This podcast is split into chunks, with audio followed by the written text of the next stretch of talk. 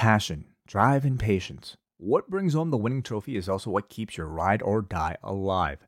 eBay Motors has everything you need to maintain your vehicle and level it up to peak performance. From superchargers, roof racks, exhaust kits, LED lights, and more, whether you're into speed, power, or style, eBay Motors has you covered.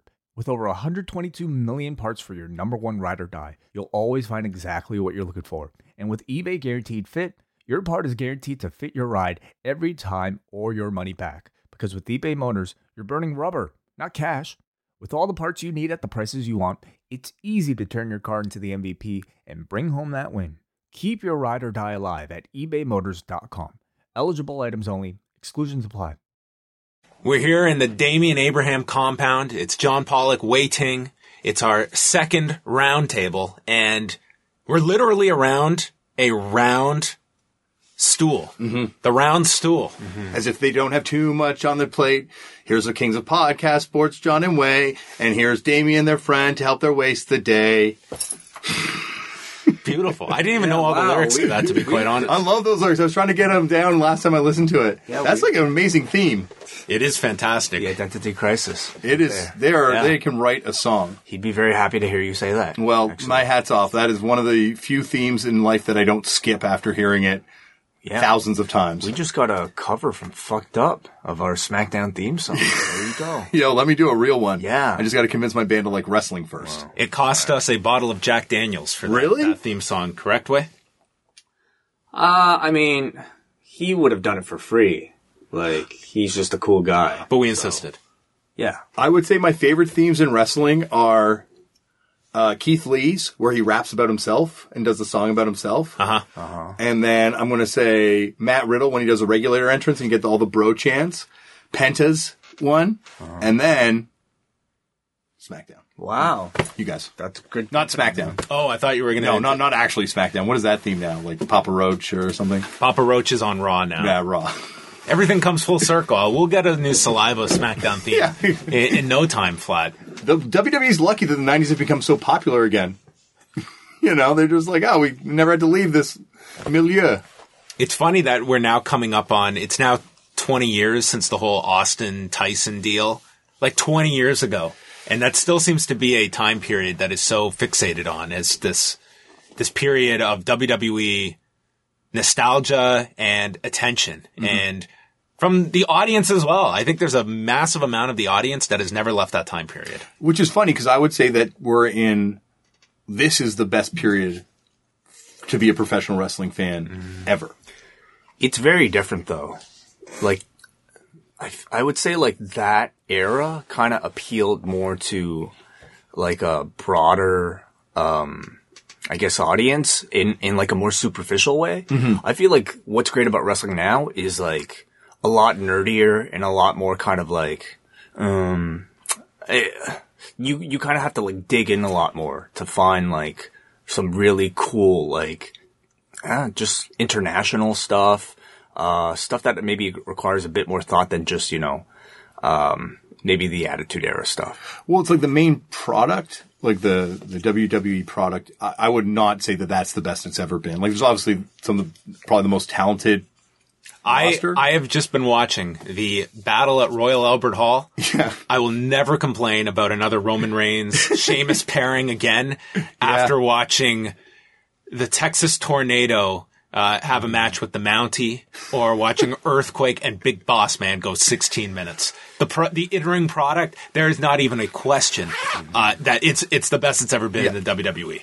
Yeah, that's true. And you're right. And like, that's the thing through you guys doing the review show, you realize how much of that is just nostalgia that people look back on that time and we're like, it was amazing. There was so much great stuff happening. It's like when you go back and sit down and try and watch it, there was some cool stuff. When you were watching at that time though, like, was the goal to have five star matches? it's the, the audience the audience's appetite has definitely changed. I think that goes to your point exactly that you're hitting more of that educated fan base, a more more hardcore fan base that covets that, mm-hmm. as opposed to you know, we can go back and we can criticize the attitude era and matches at that time, but that was not necessarily the, the metric of which the show was being judged upon. Mm-hmm. That they were doing tremendous viewership based off of these characters and that product worked for that time. And you've got to adjust your product to the audience that's consuming it. Now it's more of an audience that does appreciate that. Yeah, I know I'm not representative of the whole audience, but I remember watching it back then being like, yeah, I like this, but I know there's something more. That there's, this isn't what I like. Like I like this, but this isn't the version I like during the Attitude Era. Whereas now I'm like, oh, this is what I wanted back then. And then I think when I saw like, you know, when I got to see like Hayabusa and FMW and I got to see like, you know, like, like some of this more, like I was working with this guy that, you know, once again, Dan knows as well, Glenn Salter, who I really have to give a lot of credit for turning me on to real, real cool wrestling stuff. He had a tape collection that he would bring in these tapes and put them on at the video store we worked at. And I would get to see like, oh, this is what I wanted. Like I knew I liked this, but you know, this is what I actually wanted. What was your go-to? When, when did you start kind of grabbing tapes and 2000 yeah? And was it uh, the 2001. RF video route? Where were you going for tapes? FMW DVDs. So that's 2001, right? 2000. Yep. You worked at Suspect. I worked at Suspect, but this is even before I worked at Suspect. I would just buy these FMW DVDs, and it was like, I think it was the, I think it was Yokohama Deathmatch or Yokohama. Is it Deathmatch? Is that his name? I think we reviewed one one of Mouth's tapes. Yeah, one of mouth tapes, and it had and and it had it had Mick Foley on it, and it was just like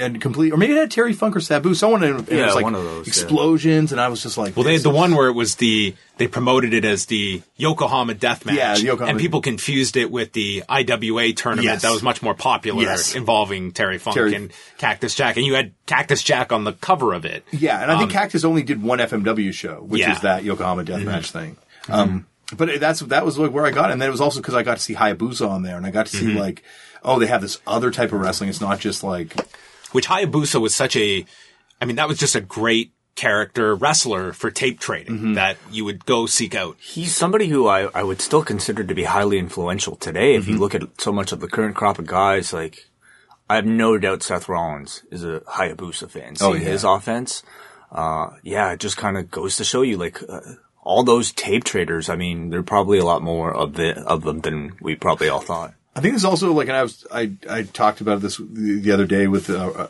with this guy, uh, I'm not going to say it. I talked about it with someone in the wrestling industry. I'm not going to call Look at, look no, at no, confidential no, Abraham. no, no, no, no, I'm not. I'm not that. I don't want to get called it was, it was an off the record discussion no, no, it trading. wasn't. Oh no, no, it wasn't that. It's just I don't want to get like, oh, you dropped something there, Damian. Oh, okay. I know I've got my. We all have our Robbie John Pollock Brookside. thrack. Fact, no, it wasn't Robbie. It wasn't Robbie. It was it was Brody King. I had Brody King on my podcast, and I oh there I got a plug in there too, Who's uh, doing PWG Friday night? He I know. Just, uh, just replaced Matt Seidel. and an amazing hardcore singer too in a, in a God's Hate. So really someone that God's all- Hate. God's Hate, great band. Uh, knows you- a shit ton about Uh, I wouldn't have hardcore. thought of them that being a hardcore band. Do you know? Who, do you know who's going to uh, PWG on Friday night? Mike Bond. Wow. Yeah, he's going down to LA for the NBA All Star Weekend, and him and Mark Ramondi are going to PWG on Friday night. That's that's my name Look drop at there. these Well, there you Yeah. go. Worlds We were all talking to famous people this week, but uh, I was talking to Brody, and I'm like, this is the generation where you have, um, you have wrestlers that were fans of wrestling. Like this isn't the Yeah. generation of like, oh, I was a I was a football player and I got an injury and I had to figure something else out.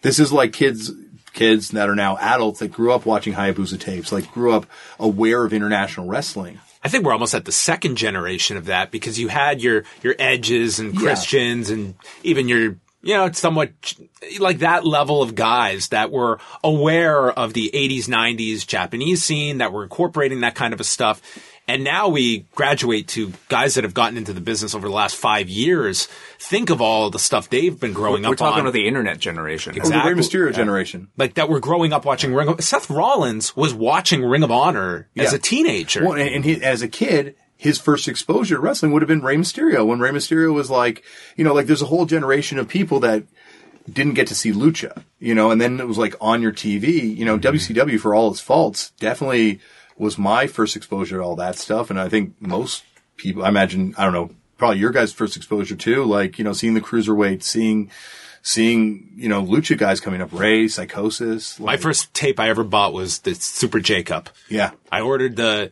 I ordered the 95 J Cup, which was the second year, and they alerted me that uh, since you have ordered this release, Uh, we have since split this uh, J Cup into two parts, and you and you, they they were essentially trying to get me to buy a second VHS when I had just purchased like the full oh. thing. And it was like a They- $30 tape, Anyway. I was able to get the one tape where they put the all fits onto one tape. It's like you're telling me this is just a clear cash grab for you to split this very popular tape into two instead of one. But I got it. But then I had to buy the '94 J Cup in two parts. Yeah. Yeah. Well, they they you know, Early 2000 problems. that's why I think wrestling fans now. That's why I think wrestling is is such a coveted marketplace now for people because wrestling fans are used to paying for stuff. Like it's it's no mm-hmm. it's no big deal to pay thirty to now what was it at the end sixty dollars a month to watch a pay per view because that's what you do as a fan. which following any other sport, you're totally conditioned to. You get uh, the from the very first game of the season to the championship, it's free and Yep. accessible. Yep. And wrestling, boxing fans, MMA fans, they've always grown up knowing the most premium content is behind a paywall. Wrestling's kind of like in that nice little kind of cross section between sports and art where as a sporting event, you have to see it. It's video. It's usually, um, uh, uh, lengthy, but it's got incredible replay value to it compared to, you know, like a football game or a baseball game where like you want to collect it. You want to collect this entire event. You want to collect this guy's series of matches like an artist, uh, like a band and, and their, um, catalog. So in that sense, it has a lot going for it, uh, in, in like the modern age where piracy is kind of affecting almost everything. Where how many streaming services do you subscribe to, if any? Uh, two, DDT World and uh, WWE. Interesting. Um, I, I, I get my, I just lapsed on New Japan. I gotta get it back on that because obviously that's a great service. Um, I want to get, I want to get the Evolve one because I really love the Evolve product. Like I, I think, but I, then I think with the great too. I to with, with. WWN, I feel like I understand why they have the setup that they they currently have. Like with FloSlam, I just feel the FloSlam deal it introduced you where all the pay per views were included, mm-hmm. and I think today's fan they expect that. I sign up for a streaming service. I'm paying money. I'm going to get everything. With the WWN model, you can sign up for this service, but the pay-per-views are pay. in addition to, or you have to wait two weeks for, which to me is, that's a killer if you want to watch Evolve 100 this weekend, but you either pay the amount for it or you wait two weeks. And mm. it's like, we've already kind of the toothpaste is out of the tube now, mm-hmm. where that's kind of the expectation level that I think it's going to be tough for people to, when there's so many options that here I'm, I have an additional hurdle to follow your most important events. Mm-hmm. Mm-hmm. And I think, you know, as you say, WWE has set the, the template that pay-per-views are included. And that's why you pay for these services. And yeah, like I think you need to, you know, and maybe that'll be something that adjusts over time, but you know, there's a lot of, that's the other problem you have now is there's so much great content out there, you know, like We've gone from an era where tape trading, it was like you would have to wait weeks to get a show. And now everything's at your disposal. It's very hard to find a big show that you cannot access either live or within 48 hours, Yeah. which is incredible. Now you're, now you're overwhelmed with content. It's, it's the Netflix effect where you have so much that you have to pick and choose. I think that's the, it's, and it's also like it's so good. You know, it's not like where before you had to tape trade because the product you were witnessing on domestic television wasn't what you could get. Now you do have, you know, not at the same level, arguably, as some of the stuff in Japan that's happening, but you do have like five star matches, quote unquote, happening in WWE on a semi regular basis or quasi semi regular basis. Mm-hmm. One a couple weeks ago. I think that um, the Ring of Honor one's going to be really interesting. Me and Wai have talked about this of how I think they're. I don't think t- super late to the game, but you have so many services out there now where fans have their their monthly payments all allotted that you're now introducing another one into the mix. And I think the most interesting part is how they handle their library, which I know in your collection, uh, Damian. There's a couple of, there's a couple of DVDs. yeah, I mean, as someone that has bought a lot of uh, older ROH stuff, you Yeah. have them on DVD. Yeah. Do you? Is this appealing to you? That kind of 2000s Yeah, like what do we, era of Ring of Honor. this room would, like, rooms like this won't exist. No, anymore. rooms like this don't exist anymore. Yeah. Like more rooms like I have downstairs and here don't exist. But like, This is a room we're in that is just thousands of vinyl, cassettes, buttons. CDs. You're right. It's kind of depressing that you know, 25 years from now, the Damian Abraham of the future, uh, young Holden, is not going to. Did we maybe have, establish uh, that we are in Damian's house right now? Oh yeah, we are. We're in uh Casa de Abraham here. I think we did. You said that off the top. Oh, you did. Sorry. yeah, but I think uh, I set the scene. You set the scene. You did, But you really didn't need to see it that. properly. Like he's got a copy of WWF No Mercy for N64. Someone gave that to me. I, I, I would argue that there are people that are probably go- like there are probably going to be more people like Damian out there now than ever because people have so much access to all this stuff. Yeah. But physically, there are like this stuff won't be made as much anymore, and the the, the bar of entry for collecting it is probably going to be a lot higher. Oh god, yeah. Like I couldn't, you know, much like property right now. Like you know, as much as there's no way I could afford the house I'm in if I tried to get into it now, mm-hmm. I couldn't afford this collection. Like a lot of these records, like I've been buying for twenty plus years now. Mm-hmm. You know, twenty five years of like some of these records, and so I got stuff at a time when you could still get it affordably. I think right now the thing that is amazing to me is how undervalued wrestling merchandise is. Undervalued. Yeah, undervalued. Like you see it now, it's starting to happen. And it's happening, of course, first with WWE merchandise. You have Instagram accounts that just flip vintage WWE gear and it's showing up on Rosenberg and all these people. And it's kind of like that collector world is starting.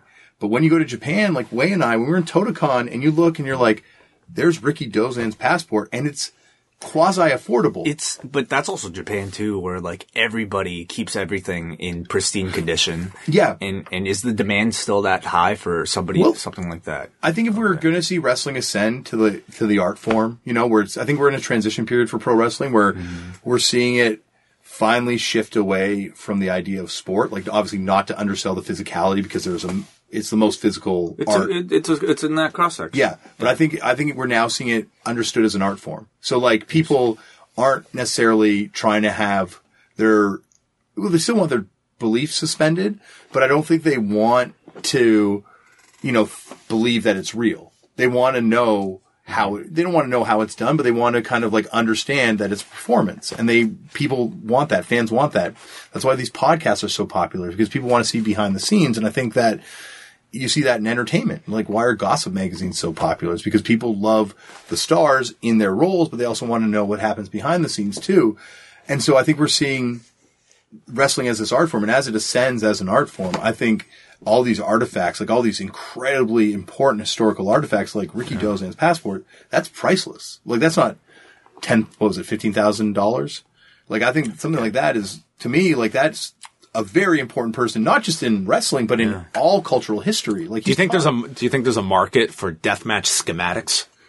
I hope so because I've got a couple as you saw downstairs. Yeah. I think all that stuff. I love That's that. the coolest thing you have. I think that I think I like about That's high praise I'd say given his- given what you barbed wire got. bat is You're right. You're right. really That cool. uh, uh, the schematics are second to. Damian legit has a barbed wire bat that is Autographed by Atsushi Onita. Yeah. and you brought this back from Japan. I don't Yes. know how you got this across international borders, but here, here tricks. it lies, locked up uh, because you do have children that you don't want accessing a barbed wire bat. Very responsible uh, deathmatch consumer. I think I can be honest here because there's no way my wife will ever hear this, but she was legit very mad at me when I brought that up. Oh, I could imagine. She's like, Yeah. we have fucking kids. And I showed her too in Japan, but I guess it they all really- run to hug daddy, and then he's like, "Guess what I brought home?" Oh, they were stoked when I busted that out. They're like, "What?" oh boy, Yeah, it, what it were- looks incredible. What were her like? How did you convince her that you you could hang this thing up? Like the were the locks like the key? The lock I mean, were no- the key. pun the lock was the compromise. The lock was definitely a key. That was my suggestion. I was just like, I'm going to get it away from the kid. She's like, you got to get it fucking away. So All that's missing is uh, I want to grab it. yeah, I want to grab it too. This is, this is begging for a doormat right underneath that reads, I don't call 911. I was joking earlier, like if you ever had an intruder in the house, like my God, did you pick the wrong home? well, it's amazing how this thing now. How how how how long do you think this would take to, to access this if you needed it for self defense? Oh, like two minutes. I got the keys. I know where the keys are. it's like, but that's it's amazing how since then this thing is it's no longer a deathmatch thing. This is the Walking Dead bat.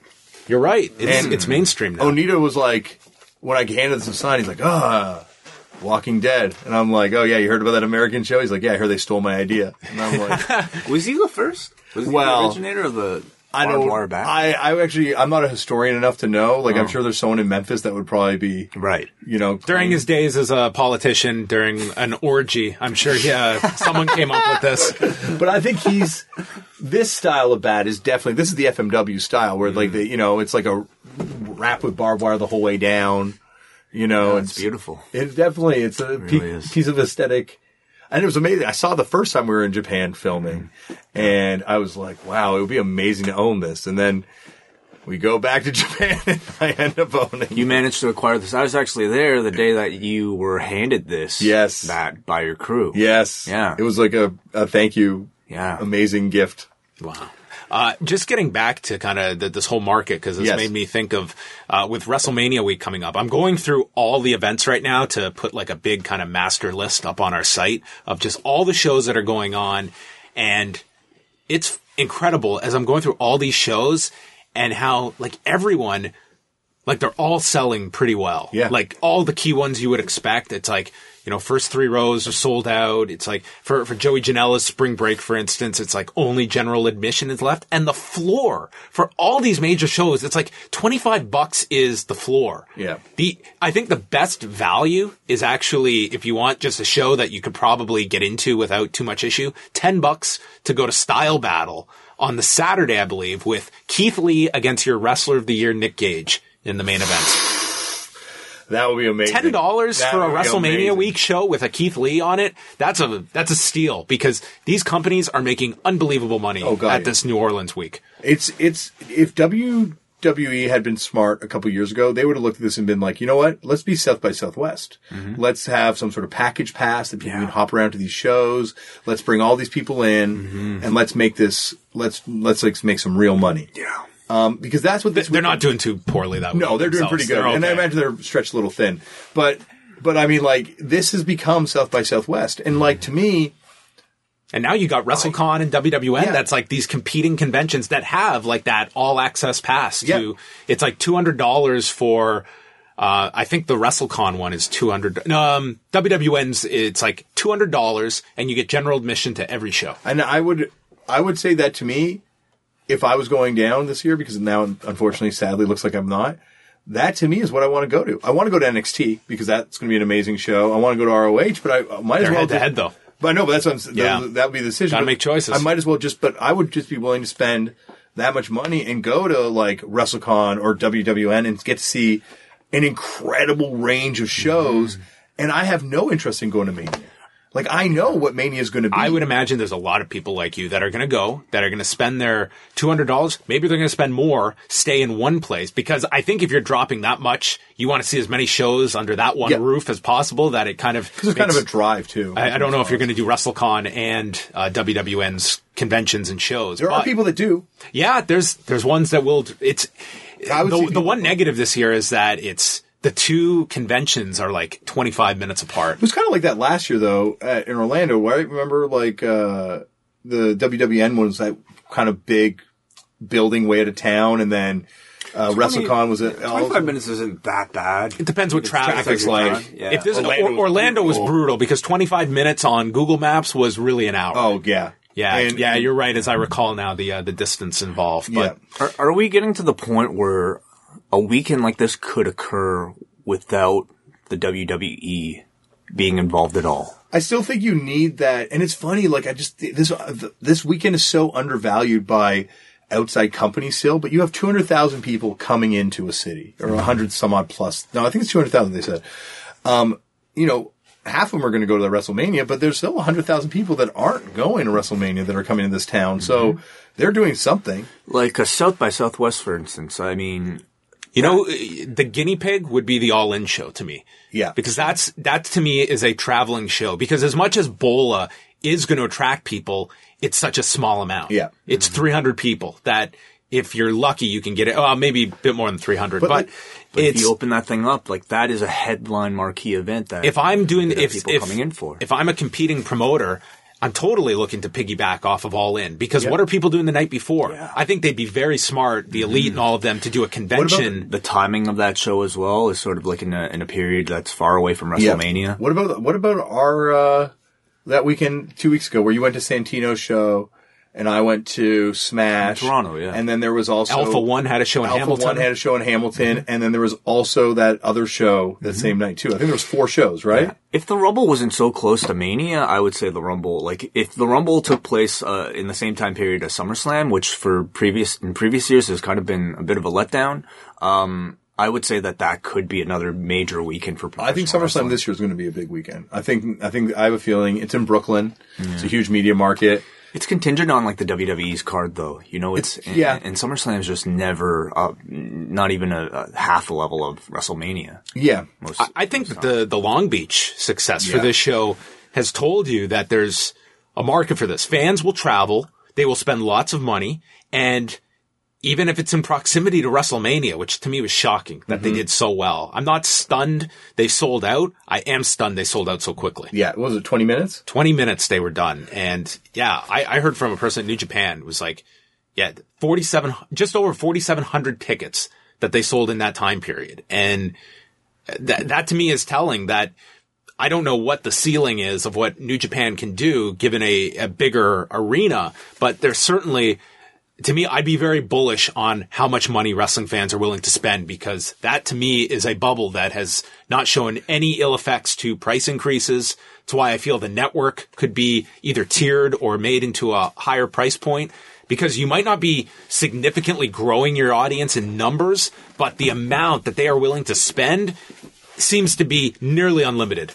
Yeah, I think I think uh, well, but Yeah, I- like am I, crazy. like I- what? It's not, but yeah. Look I at all these shows that are going to do We haven't, gangbuster we haven't numbers. reached the limit yet. That's for sure. I think there is a psychological ceiling that you can't go above Netflix. What Netflix is charging for your streaming service as as like as trying to be a popular streaming service. Like obviously, if you're niche, you can price your thing like you're saying anywhere. I think WWE because they're trying to get Do you think they were too scared of that net that Netflix theory? Because as you said, like wrestling fans were conditioned to buy pay per views every month. Yeah. and I think they're more. They would have been willing that if you came out with a fourteen ninety five service.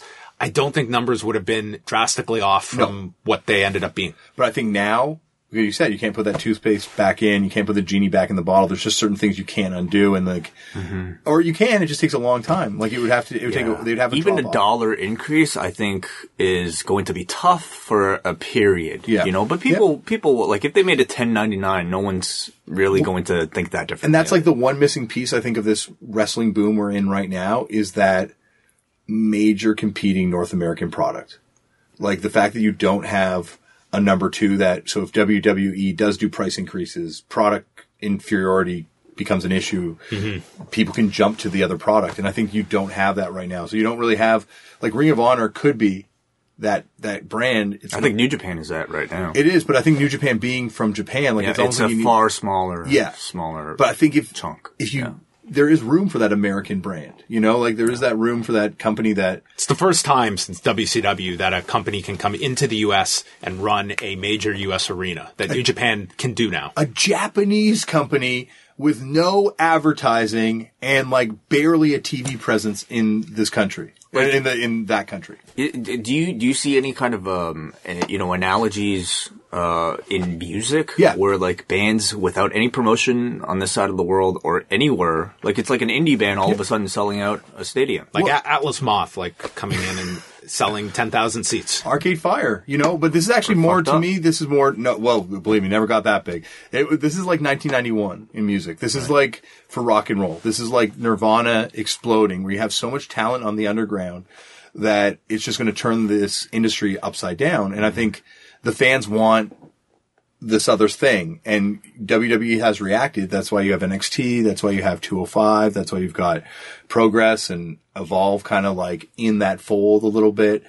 But you're mm-hmm. seeing that like this major shift happening. And it's, it's kind of like, it's funny because when punk happened, it was the means of production were finally in the hands of the artist when it came to being music. You could start your own label. You could have a tape label. You could be dubbing tapes at your house. You can make your own zine, so you controlled your own media. Mm-hmm. You know, and I think that's finally happened in wrestling because like the the company was able to make you a star, and you needed the mm-hmm. company to make you the star. Mm-hmm. But now because of social media, the means of star making are in the hands of the artists, are in the hands of the wrestlers, so they can control their own fate. yeah well on a much smaller scale like we're we're experiencing Yeah. that right now you know coming out and doing this thing on our own the the the means are certainly there for anybody uh, if you have the audience to come out and be take control of your own production. Mm-hmm. Um, so, but like looking ahead, But that wouldn't have existed. What like when when not. when Mouth was doing it back in the day, and uh, when they were doing It it, was on like- college radio. or, or- or it was on uh, what was it Iceberg. I used to see him on Iceberg all the time, like back in the clearly Canadian, I think it was called Virtually virtually Canadian. Canadian. Then it became the Iceberg afterwards. But like, you know, like you couldn't have the ability that you guys have now Mm-hmm. to like reach your audience directly, like where you're actually putting this together. You needed someone to kind of control that for you. So you're right. Like this is the independent It's- media's it's the time too. DIY era. Yeah. And I think that goes to, yes, WWE could have capitalized 10 years ago and tried to work with all these other companies in some way to be your South by Southwest. However, I think these promotions, they're giving up some of that, that, that independence that when you are attached to the monster, it's, like look at PWG. It's their business is always analyzed of man, what are they leaving on the table? But what they are gaining back is to me the most important kind of currency. And that is relevance with your product, uh, Credibility. urgency when it comes to tickets going on sale. Like I can imagine you were in a position like you guys are probably in your band's history have many times had that discussion of how much bigger do we grow this while still satisfying our base and providing the the philosophy that this band started with. Do you want to do a stadium show? Well, that's the thing. you're, Like, like you're a different band when yeah. you're playing the amphitheater as opposed to uh Gorilla Monsoons. yeah, well, it, well, that's, and it's, and it's just like that in wrestling too. Like you have these guys now. I'm mixing like, that up with the Rivoli, which the is Rivoli. next door. Yeah. Anyway, But you have, you have guys like, the former Gorilla Monsoons. you have guys who are like, um, you know, on the independent level, like a Kenny Omega, who's like, well, I've got my art. You know, I'm making this amazing storyline right now that might be the most progressive, interesting storyline ever in professional wrestling, and I can control it.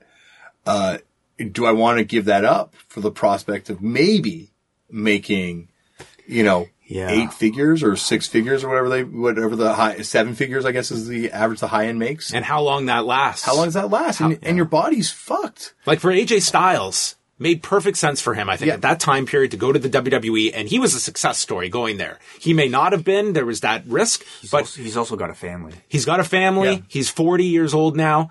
Kenny Omega, I think WWE will always be there for him Yeah. when he needs it. But going there now is that, yeah, you may have nice guarantee going in, but maybe it doesn't work versus this time where you can, re- like some people taking a step back, like a Cody Rhodes, he's taken that many more forward Yeah. as a result. Every guy is going to be different. But to me, you don't want to kind of jeopardize your relevancy with your audience. I, I think for somebody like Kenny, if if he ever at this point in his career were to make the shift to the WWE, it would be an attempt to. sorry, I'm just watching this take place. It would be an attempt. So attempt. the barbed wire bat just fell down. It's got quite a smell to We are as on well. video for. It's okay. Oh, what? Oh, no. oh no, I'm smoking weed on camera. Get the camera off. For somebody like Kenny, though, I This feel like conversation's about to get really deep. Dude, this conversation's been on this level the whole time, John. I'm always there, dude. But for Kenny and, and Kota Ibushi, like for for them to make that trans- transition to the WWE, it would be the fantasy of taking their vision of professional wrestling to the biggest stage. yeah, and, and anyone that's been signed to a major label as a band mm-hmm. knows that it never fucking happens that way. And so that's why Fugazi in music is perfect. Like that's why they're the, the, the standard which we all are held to because they never went for that money. And that's why you have people like Kota Ibushi now in wrestling who are a standard that other people are held to. The thing is, though, okay, if you are Fugazi, mm, you certainly retain a great deal of. you retain a great deal of, I think, uh, a credibility with the people that know you. But we'll wait for this. I feel it's rude to speak over top of him. What Look is at that, this, man. What is that muff- muffler? This is a, this is called a smoke buddy. Oh, And it's a CO2 filter and it gets rid of about 60% of the smoke. oh, that's good. so it's healthy. Well, it's for you. No, Oh, it's for me. Not for me. Oh, that's No, very- I want more smoke. If this could give me 60% more smoke, I'd be getting that. Oh, okay. No, this is, uh, but this is for you guys. Apparently it was invented by 311, the band. Oh, No way. right? Yeah, Wow. that's a rumor that they own the patent on it. But it's from a gas mask. This would be That's like Gene Simmons owning the uh, the patent on the money signs on a on the on a when you see a money bag with the sign on it. he owns that patent? He actually has the patent to it. So if you ever see Moneybags, it's because Gene Simmons has, at least uh, as last I, unless something has changed over the years, he had the patent for it. This isn't just or the the- trademark, whatever the uh, the legal definition of what he has.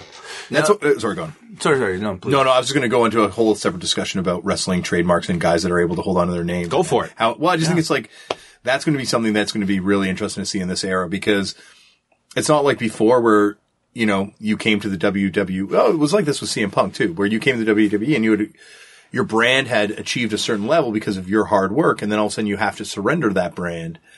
And, you know, or if they buy that brand from you and you can't take that brand when you leave, that's going to become more and more of an issue because it's not like you can just show up in WCW now and they give you a new name or you start going to your real name and you've got your run. It's almost, but it, uh, the, the the fact that they're they're not doing that anymore tells me that they see that there's value in promoting a guy under the name that they got famous in. You know what Yeah. I mean? Yep. Like ch- taking a again, this is maybe a, a you know, but like changing a. I'm trying to think who was the last person they changed. Like even a Ruby Riot. I mean, she hardly was that famous. Chris I would say Hero. Before. Yeah, Chris Hero, uh, like Hideo Itami. But like you look at Asuka, it doesn't matter, you know. But it's taking sh- changing Shinsuke Nakamura's name. I wonder how much that would have affected it, uh, his, his star power. But look at a Finn Balor, like it didn't matter. But I would say he's probably a guy who wasn't that popular, maybe the stateside before. and also like Prince Devitt is like a hard name to get over, I think, in to people that don't know him. Finn Balor is way tougher, I would say. don't- yeah, you're right. Finn Balor is definitely a, Yeah, a weird name. It doesn't matter. and I, maybe that's why he hasn't connected yet in the way he ah. should. Cause like he is, I don't think the name has anything to do with it. I think it's. all- I think the whole thing is the name. The, the is part of the package. Like, yo, that demon was cool when it was in New Japan, and he would just show up with this crazy ass body paint for a major show. Mm-hmm. It's not cool with this like fake dreadlock, pseudo predator, split personality thing that they're doing mm-hmm. here. Like that's like. He was awesome because he was cool. And when you watched him in New Japan, you're like him and Karl Anderson, you're like, they're dicks but they're kind of cool. And now it's just like, I don't think they, I think there's sometimes, you know, and this happens everywhere, but it's just the DNA gets lost when you get to a See, corporation. back then, it was just a costume. It was just a yeah, look. yeah.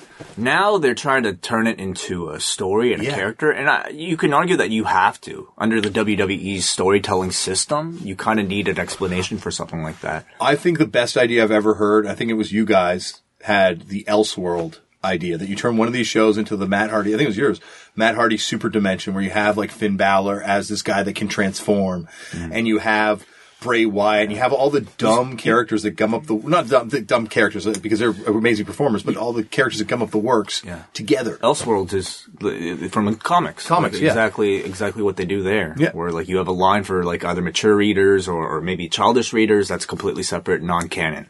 It's weird how it works in Japan. You know, like you look at a company like DDT, the top in the card you got uh Takeshita and Endo and like these and like legit pride people, like and these like fighters. And they're putting on these grueling, grueling Japanese main events. But then on the undercard, you've got like Joey Ryan and, well, Dino's a main eventer there, but you have Joey Ryan and Dino doing dick flips and You need an Yoshihiko. audience that, that can accept it though, you know? Like I would say like somebody who watches DDT are probably at the level where like they can accept all this stuff because they understand at the end this is all, you know, everybody's, uh, you have to be open-minded enough to bas- basically accept it. And I don't know if your typical WWE SmackDown audience, for instance, can Do you, grasp it. do you feel some of it as well is, and it's not the entire audience, but I think it's a significant portion of it that views this show as not only being the giant gorilla in the industry that's making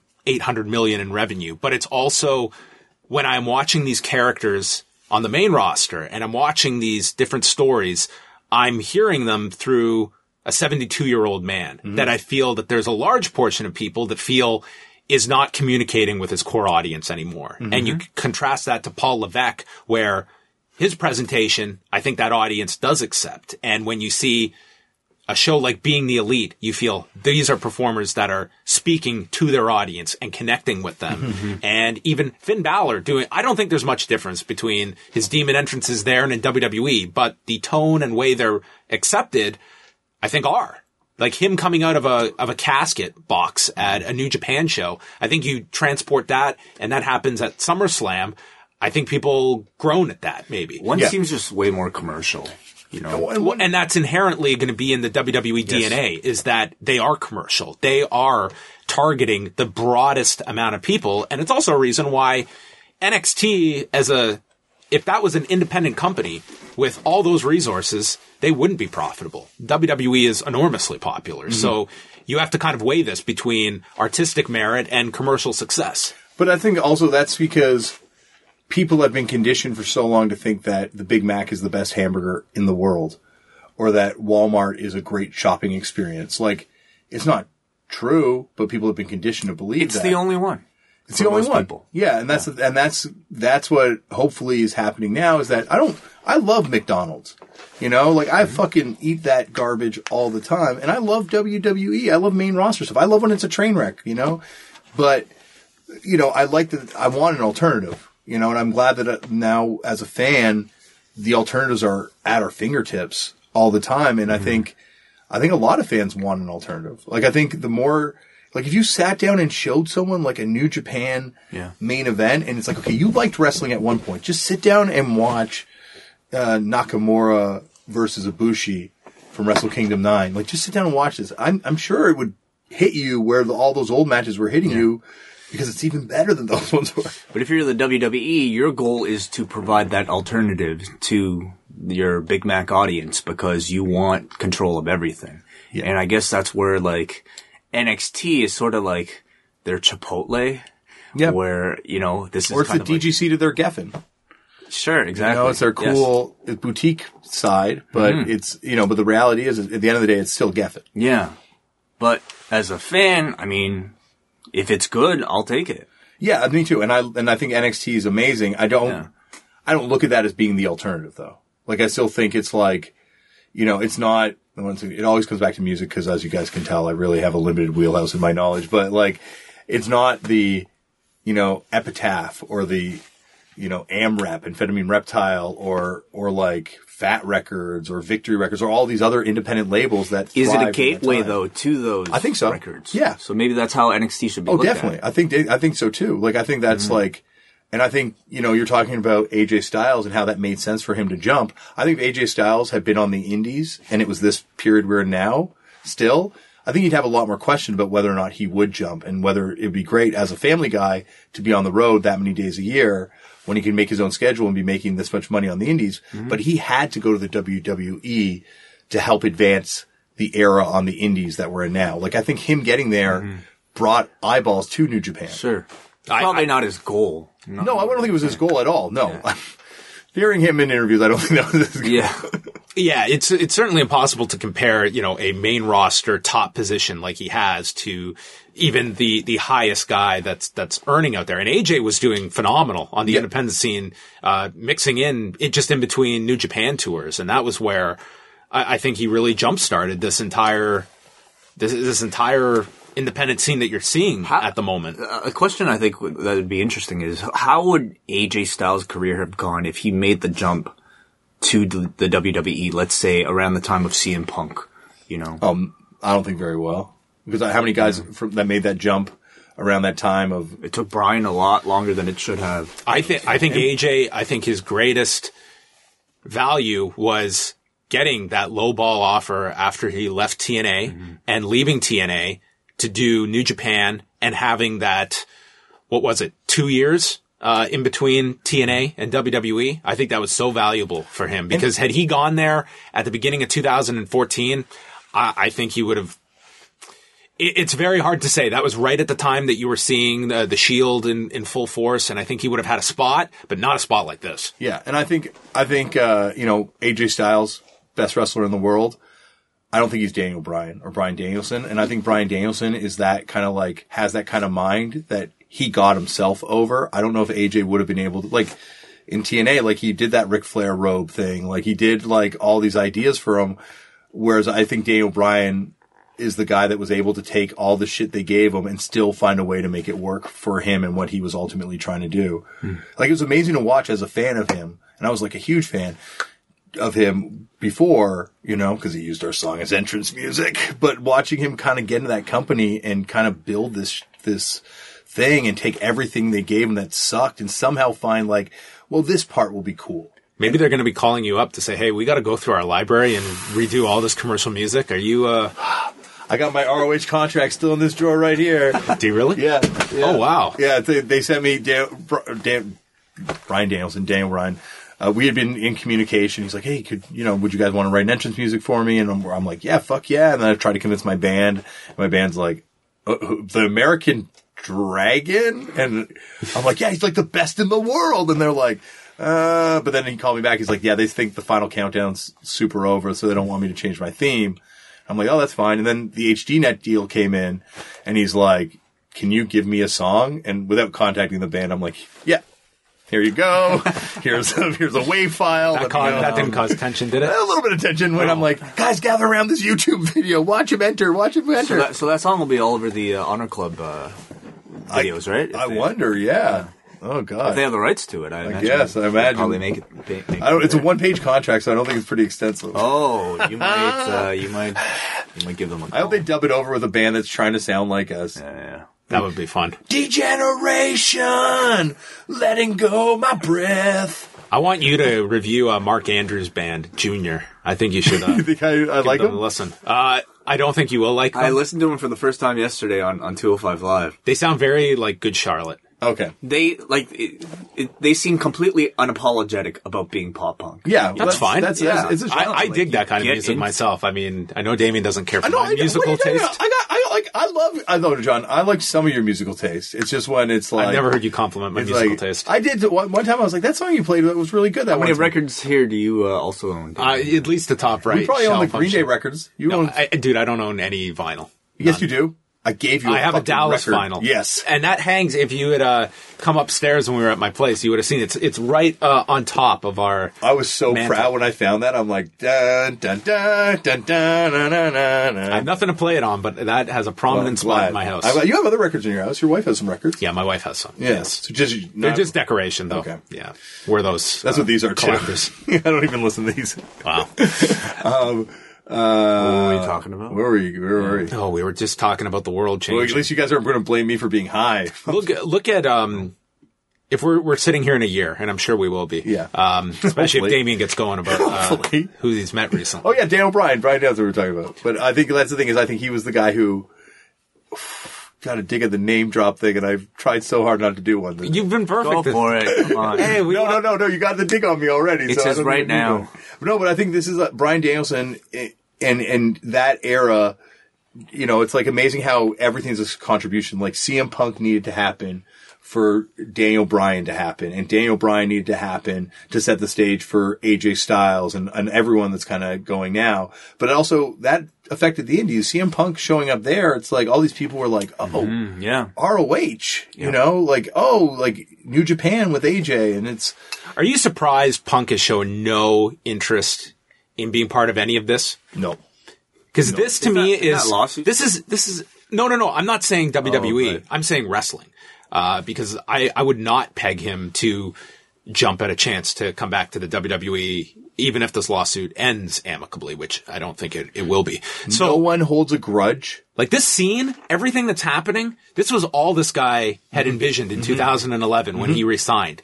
He, what, I wouldn't call him necessarily the architect of what has occurred, but, you know, he had a role in it. The catalyst. And now, the, I, the, I would say he's the Nirvana of this whole thing. I would say that he's definitely the Nirvana. Like he would be the. That pipe bomb is. You kind of have to look at that. Like it's like it's like kind of like.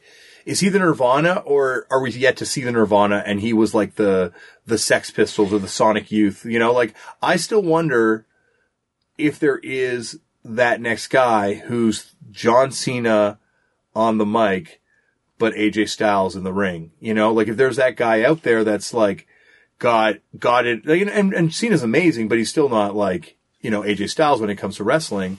And I I wonder if we're still going to see that one person that can can bring those those Laps fans back. I, I would honestly believe that if, if I was a company out there looking at who the most valuable asset is, and Ken, Kenny Omega might be to most, but to me, it's the Bucks are the glue of all of this. That I would, I, I think are the keys to all the stuff that is that is occurring at the moment when you, when you see what they've been able to do. Um, I just find it interesting that it, you know from all I hear, it's like Punk has zero interest in any professional wrestling, and if anything, it looks like he's going to fight again.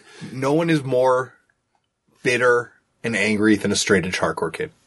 Like that's the thing. Like no one can hold a grudge better than a straight edge hardcore kid. Trust me, as an edge breaker that's sitting here smoking weed, I still have people that hate me for selling on straight edge.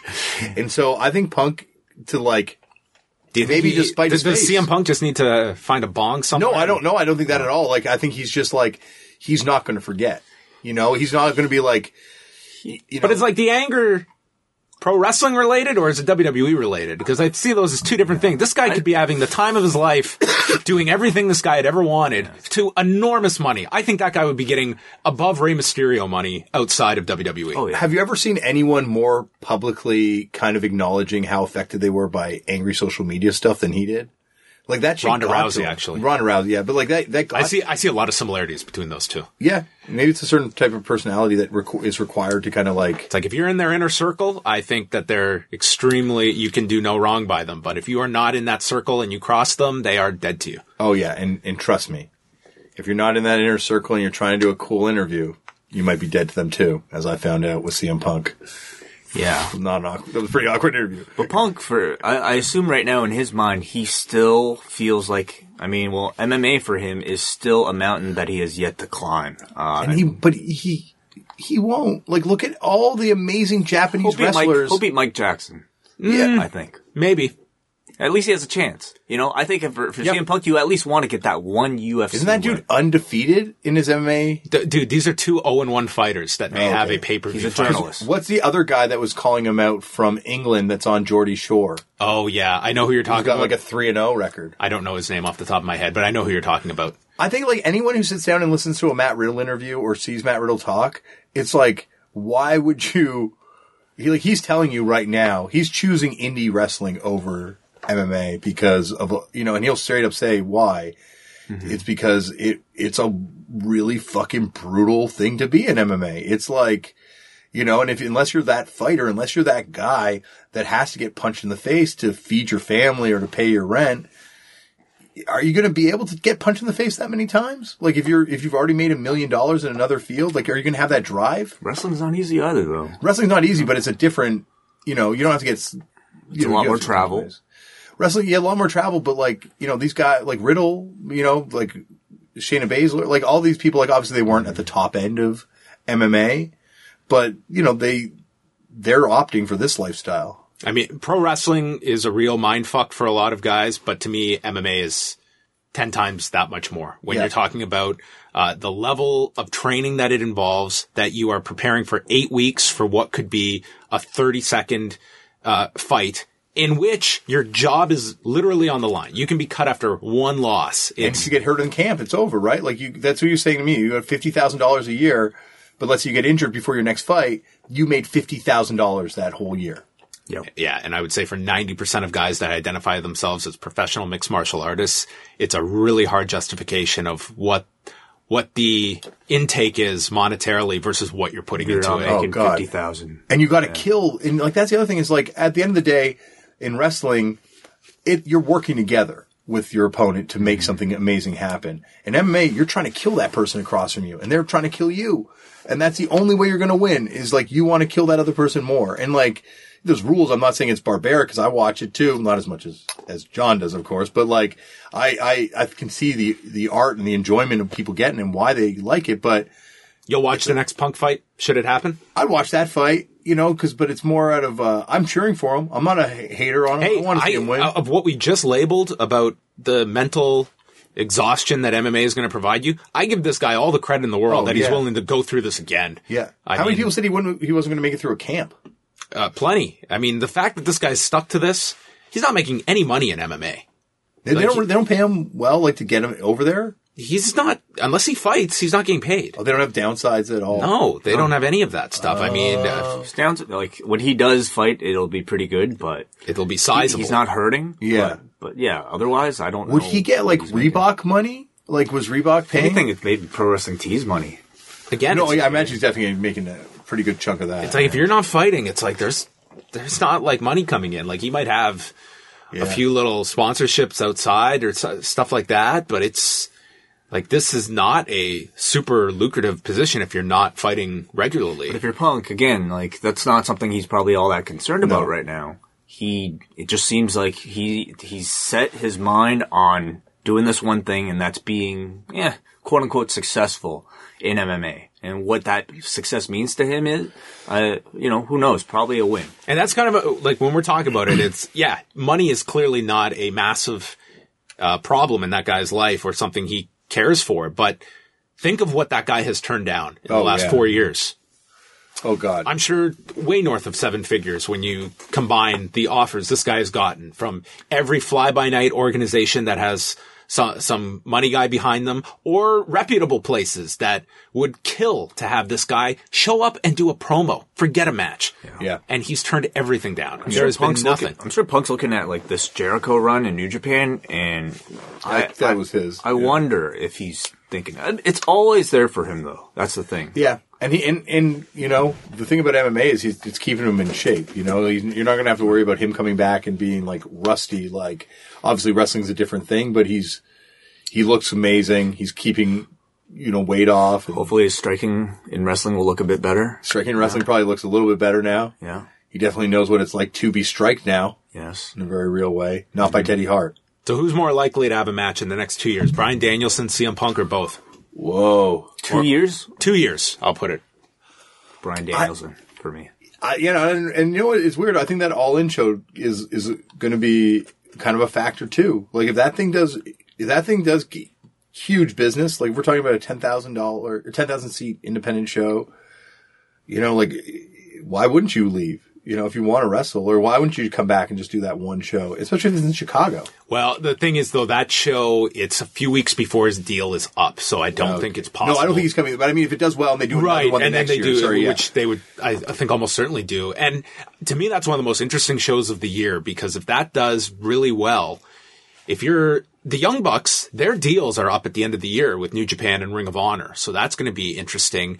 And hmm. foregoing the WWE option, do these guys look at do we have we reached a level where we can do this on our own? Are we willing to undertake something where we are the promoters? We are no longer just the the middleman, or do you want some of that security of having a a big company behind you? And I think being the elite has shown that they have talents and creative vision outside of that ring that mm-hmm. could lend itself to them having their own show and taking Like- this on the road and touring it. Like, you know, Like, what's a more relevant show today for pro wrestling programming, being the elite or Impact? Oh oh God, I think that it's no question. yeah. But that's what I'm saying is that here, here is a, a show that is designed for 2018 Yeah. consumption versus one that I think they don't know.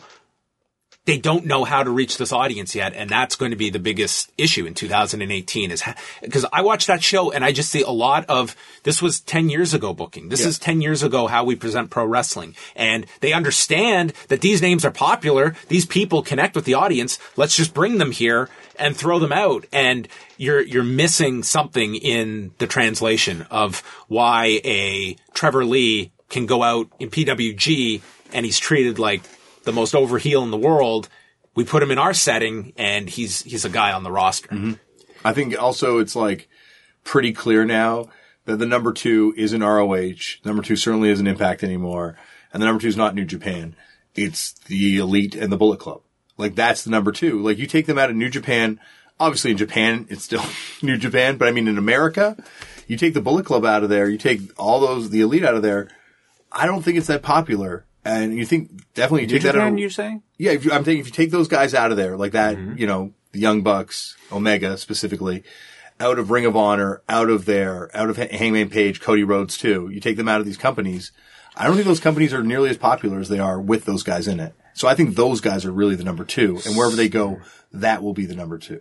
Stateside, yeah, it would be Stateside. a huge blow to New Japan. But like New Japan, I think like has such a great infrastructure that they could make a new st- new stars. Very different Yeah, from obviously yeah. the Bucks and Kenny. But I think The, the those loss of Styles and Nakamura and Gedo's booking after that was unbelievable. Yeah, they, they, they, they build people up. And I'm not saying, sorry, I meant to specifically um, in America, in North America. No, no, no, you're right. I, I don't. Um, you know, I I still think they would have success here, but you're right. It would be a big blow to Yeah. not have um, those those performers with them. And I'm also curious as well where the more and more New Japan is making their inroads here, um, the relationship with Ring of Honor. Now you have competing streaming services, competing live events, and how much are they going to work hand in hand to each other when New Japan is sending their talent to work X amount of ROH shows a year? How many of those shows could just be strictly under a New Japan banner that we could be running? I mean, how, Yeah. like, I, I've been amazed that this partnership has lasted and been as, as successful for both sides, uh, as it has been because wrestling history dictates that it gets very hard when you have two cooks in the kitchen trying to work together. Why do you think CMLL hasn't had that New Japan like success in America yet? Given especially the population of Spanish speaking people in America. I think it's a combination of just like it's weird because CMLL is not so inaccessible that you, No. you can watch their Friday night shows, you can follow the product. I don't know.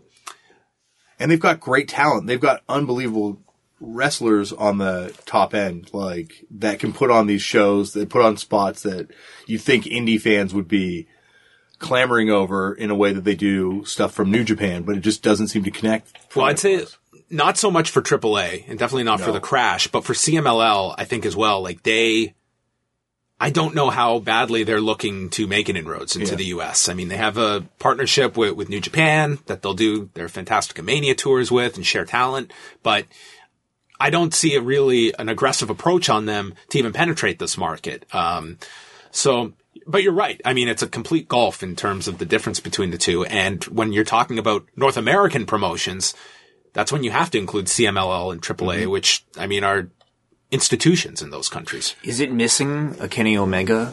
You know, like is it missing a crossover star? Yeah, you're right. Maybe, maybe that's it. I mean, they have buzz every year for the anniversary show. I think that's, you know, the kind of tent pole for them each year where an audience that is aware of CMLL actually checks in on the product. But I mean, uh, for my, myself, like not following a ton of it, it comes down to just time for me. But I think it's certainly a product that I feel it could be marketed and presented better than it is to, Oh, yeah.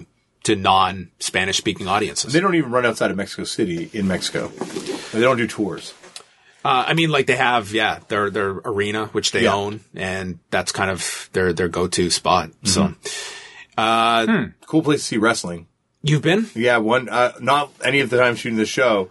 It was actually one time fucked up played there, and I went out with some local friends of mine that I knew down there to smoke some weed, and we're at an apartment, and I'm like, oh, I, I would love to be able to one day go to Arena Mexico. They're like, oh, CMLL has a show tonight, and it was Tanahashi in the main event, but I had to go back and play a show, so I missed it. Oh man, I was so fucking pissed. I saw Ultra Puma beat Damas though, and the, and it was just like super loud. People were like really into it. It was such a fun environment. There's so many great arenas for wrestling in Mexico too. It's like I don't know. Given how popular wrestling is, it's it's only a matter of time I think before hopefully you see one of those companies kind of straighten up. AAA doesn't seem to be doing that. How much uh, penetration does WWE have down there? Rey Mysterio has penetration. Like I would say, like the same thing we're saying. Like I was the argument I was trying to make for the Bullet Club in America. I would say Rey Mysterio is beyond that down there. Like you see his mask everywhere. And for a guy who barely wrestled in there until recent years, he is like an icon. Yeah. Like it's yeah, it's really amazing how important he is to to people and like mm-hmm. you how often you see his mask and but then there's like Santo too, right? But I think El Santo, but there's no other real penetration from the WWE. You see odd bootleg stuff there, but it's not as like part of the culture. Hmm. You know, it's like in Japan. Yeah. Exactly. Yeah. What do you have coming up? In the any traveling, or are you have you guys? Fi- t- tell us a bit about the show. We Yeah. were just Are we watching. allowed to talk about this Oh, now? we Yeah. can talk- is it under embargo? No, we can talk about the show. Yeah, yeah, like especially here. Um, Okay. I because like you know, let's be honest, like this is Yeah. where I got my uh my entry into the world of wrestling. So it's kind of like so I've seen it appear on Vice. It's already started to air here and there. I, I don't know about that. Oh, really? Maybe I'm not allowed to say that. yeah, that I don't know about that. I was just surfing through the channels and I happened to find it at like 5 a.m. I, I don't on know. Vice Canada. Maybe it was a beta test. oh, is that? anyway, I've seen it. I've seen several episodes. It is fucking amazing. Oh, man. thank you, Will. Yeah, Thank you, Like, man. I can't wait for the world to see it. I'm going to say this right now as someone that has no connection to Vice. If they don't market the hell out of this and target like a wrestling audience and I just, it will be criminal if people don't see this. And I'm saying that thank you, completely honest. well, like, Like this is a show. This is like parts unknown for wrestling fans. Yeah. Like this is like if you see this, it's unlike any kind of pro wrestling show or documentary. documentary you will have seen, and that's only seeing snippets. I think like Wrestling with Shadows, Beyond the Mat, those have kind of set the stage for like the standard of professional wrestling documentary. And I would say over the past like 20 years, so many people have tried to like do that and tried to find the next evolution of like the wrestling documentary. And it's like the behind the scenes thing has been done to death, you know, by like even like working, uh, uh, John and I working at the Fight Network. Like, um, that thing's been done to death, but like you managed to find just uh, so many different angles to professional wrestling that that you're going to talk about on this show that I think uh, wrestling fans, longtime wrestling fans like like John and I had no idea existed. Well, that means a lot, obviously, coming from you guys because I've listened to you guys talk for hours. And when I was making this show, I was listening to you guys talk for hours wherever I was in the world. Like, um, I think, you know, like obviously this is something that I've wanted to do for a really long time and I've been trying to get Vice to do it for a really long time. But I think it really came down to being, I lucked out and I got teamed up with these, these Salazar people, which is Jeff and, and Nathan mm-hmm. and Yuji and, and Colin and Grady and Sarah who are researchers. And it was just like, they were wrestling fans. Right. But I just, they just got it, you know, they got it in a way that I was like so nervous. And I don't know if everyone who wasn't a fan would have gotten it. I have no idea how you would have found some of these stories. Like like just to kind of give people a glimpse. Like Damian found these. Or the, I don't know if you found them or like people. On the I got to found give them. credit. full- Sarah and Grady also were like out, like you know, like like they took the pitch document that I made, and we started researching them, and some of the ideas couldn't happen, but they found ideas that were like, oh yeah, well here's this other thing that's way better than your idea. Like I wanted to go to, uh, I wanted to look at wrestling in Nigeria. because I, you know, there's all the stories, and and it was became very clear that that was not going to be feasible because, you know, all the stories you hear. But then they were like, but we did find this thing uh, in the Democratic Republic of Congo in Kinshasa called witch catch, and Witch catch. witch catch. Yeah. And you that- just showed us a bit of a. Preview. That's when I showed you, uh, and it was it This is is a, a byproduct of Karl Gotch and well, it is. Witch It Catch by. It is. That's the thing about all of this is it all it all connects. Uh-huh. You know, and you can trace a linear Mm-hmm. history of wrestling in the same way you could trace a linear history of jazz music going around the world or you could trace a linear history of of hip hop going around the Mm-hmm. world. Like you can see how this spread and you can see like oh Vince Russo's free jazz. it's exactly As like you called like, it. who would have thought that a wrestling ring would even exist in the Congo, much less be like such a popular thing? a wrestling ring is the key word there. One wrestling There's ring. one. Oh, and it's okay. owned by one guy and all the federations have to share it. Wow. yeah, like it's that's the other thing you realize here is the a level of privilege um fans have obviously. So what Vince should have done with WrestleMania week. It's like any of these other promotions, we have one ring. If he ran Kinshasa, Yeah. it would be Rumble a million person show. Like it would be like how, wrestling how much, is for- how much bigger- a head though? Well, that's the thing is there's not a There's lot. not a lot of disposable There's income. not a lot of disposable income, and that's the reality about wrestling everywhere. Is that it's the sport of people and the people. Like it's you go to Mexico, it's it's the working class that are, are in these shows. You go to Bolivia, and it's like the poor uh, Cholita women that were coming there and seeing Cholita women wrestle in the ring. You know, it's like everywhere you go. Even in Japan, it's like people that work every day that are going there to blow off steam by seeing a death match or seeing a Joshi match. The Cholitas episode. Uh, by the way, the show is called The Wrestlers. The wrestlers, yeah. Premiere date to be determined. To be date. TBD. Okay. But but uh, the, the Maybe episode- maybe we can acquire the rights to it. Oh, post-wrestling. amazing. Uh, but uh, the Cholitas episode, like it this it, it, it the story is that these are women who have been um yeah who suffered domestic abuse uh traditionally and they're using professional wrestling as a means to tell the story of the women fighting back against the men. So in these matches they are having these women dressed up as like housewives in traditional kind of like cholita dress. Yeah. And they're fighting men. And it starts off obviously with the men as the heel. They're heating, uh, the, the men are beating the women. Legit too. Like And it's it's it's stiff. and the women are coming back, Yeah. like, and just like winning the matches, and you see like this crowd go crazy, and like to me, that's a concept that's just like we're still years behind. Like, the, I guess maybe it's a, a bit taboo in North America, but like professional wrestling, I don't feel like has reached that level of um maybe uh I don't know general importance that like you see Well, I don't know about that way. Like we're we have a wrestling Hall of Famer as the president of the United States right now. Like it's it's amazing. And also, if you think about Donald Trump, if you look at the demographics of The Apprentice and you look at who he was as a celebrity and a cultural figure prior to his WrestleMania run, it's it's for the elite. The demographics for The Apprentice was that it was very culturally diverse, definitely a a higher spending demographic, very urban. Mm-hmm. WrestleMania is when he got introduced to his base. Mm, That's when he learned to work that crowd too. I suppose what I mean is that people in North America aren't using professional wrestling as that type of art form to t- send a message like what what the cheerleaders are doing. You know what I mean? Yeah, but they they are. It just doesn't happen to be for the side that I think we we agree with.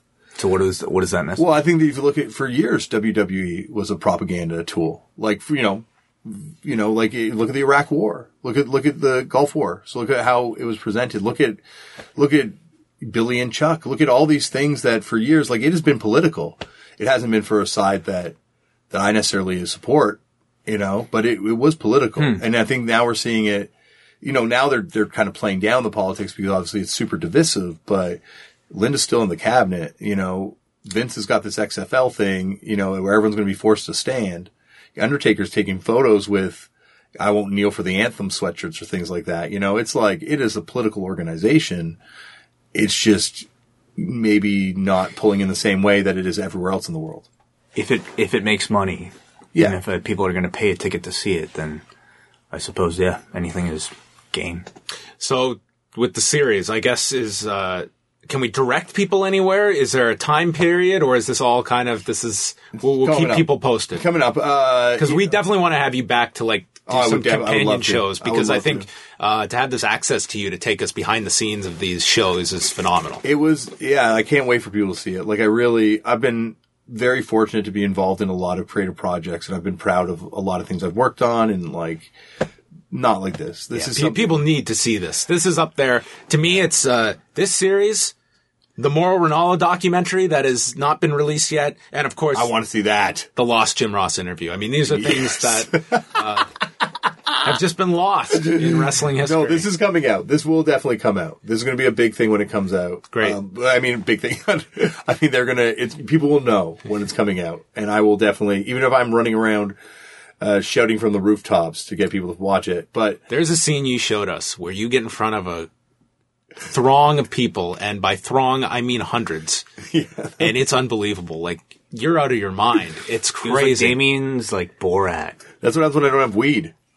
yeah. Like, so we'll definitely have you back when we can chat Oh, about love this uh, further And- and, dive deep. and if I can get one more plug in, Of course, I got to plug that. Robbie Brookside have a book coming out or signing anywhere. No, but it does weirdly relate to Robbie. Oh. I will be going out for the Suburban Fight Show to Resident in Los Angeles on February 25th. Cool. To be doing some ring announcing. The main event is, of course, the Black Flag of pro wrestling. If CM Punk might be the Nirvana, I will say that this person is the Black Flag, and that's Matt Cross versus the aforementioned Brody King in a no ring match where there's going to be hardcore bands in between. Kikutaro's on the card, Jeff oh, Cobb's on the card, Darby Allin's on the card.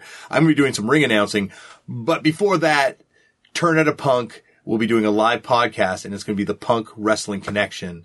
I'm finally going to make this real and have an opportunity to kind of get a bunch of punk people on stage, a bunch of wrestling people on stage, and do a live podcast. Oh, that'll be great. Do you have any guests lined up yet? Or Uh, they- Nathan from Wavves, uh, Anthony from Ceremony, uh, Brody King, uh, working out, trying to get a mutual friend of ours on the show, uh, and uh, a mutual friend of upcoming guest on Keep It 2000, Jordan's as well. Oh, cool. Um, working on getting some other people on the show. Uh, as well, I got a lot of other people coming to announce, but just kind of firming everything up. But yeah, it's going to be Yeah. a dream kind of a conversation for me. wow. And Well, that's Damian's podcast turned out a punk. Yeah, it turned out a punk, but we're doing a live one. Resident, if you're in the Los Angeles area, or fly out, you know, we all talk about all wrestling fans have disposable income. It's a cool wrestling show too. Well, thank you for allowing us into your your wonderful museum slash home. This has been phenomenal. Uh, this has been a fun roundtable. I Well, think. this is like for, you know, this is like the equivalent of me having apartment wrestling. This is where I get to pay for the entertainment that I would love to listen to anyway. So it's like, you know, it's like augmented reality podcast right now. Okay, well, you've just made this uh, uh, slightly uncomfortable, so we're gonna end it. Can I show you guys the shrine I built to you? Uh, the No. shrine. That's gonna be. It kind of looks like a shrine where me and Wai uh, record. Like when you watch the video, like with all the pictures on the wall. I will say that one, I definitely, and I will say that also, I think Wai found out the other night that I'm on the saner side of musician fans that are massive talking fans of live audio wrestling. No, no, there's something that, uh, no, not at all. I You mean, guys alluded it to the show on the show the other day. I, I, no, like, all you guys are like super incredible, incredibly passionate about what you're passionate about, whether it be music or uh, Live audio professional wrestling. Or Rest in Yes. Peace, post wrestling now. Yes, Plants. Right. Plants, plant matter. They weren't as passionate about plant matter, Plants. believe me. No one wanted to smoke weed with me as much as they wanted to talk to Wai about Oh my god. you. About me. Yes. Yeah. Well, that's great. Well, uh, I've got some coffee that I'm going to be trying out uh, this week, courtesy of our man Stavros. So we're going to check that out. Yep. And Damian's going to uh, take care of himself. 60% less smoke coming out. And that is it for us. Thanks for listening to the roundtable. And we will chat with you Monday night for Rewind to Raw. As if they don't have too much on the plate. The King of Combat Sports podcast, John and Wai. They sit down with their friend Damian A. and talk about wrestling today. The round table, the round table, the round table, the round table. He's the professional. There you go.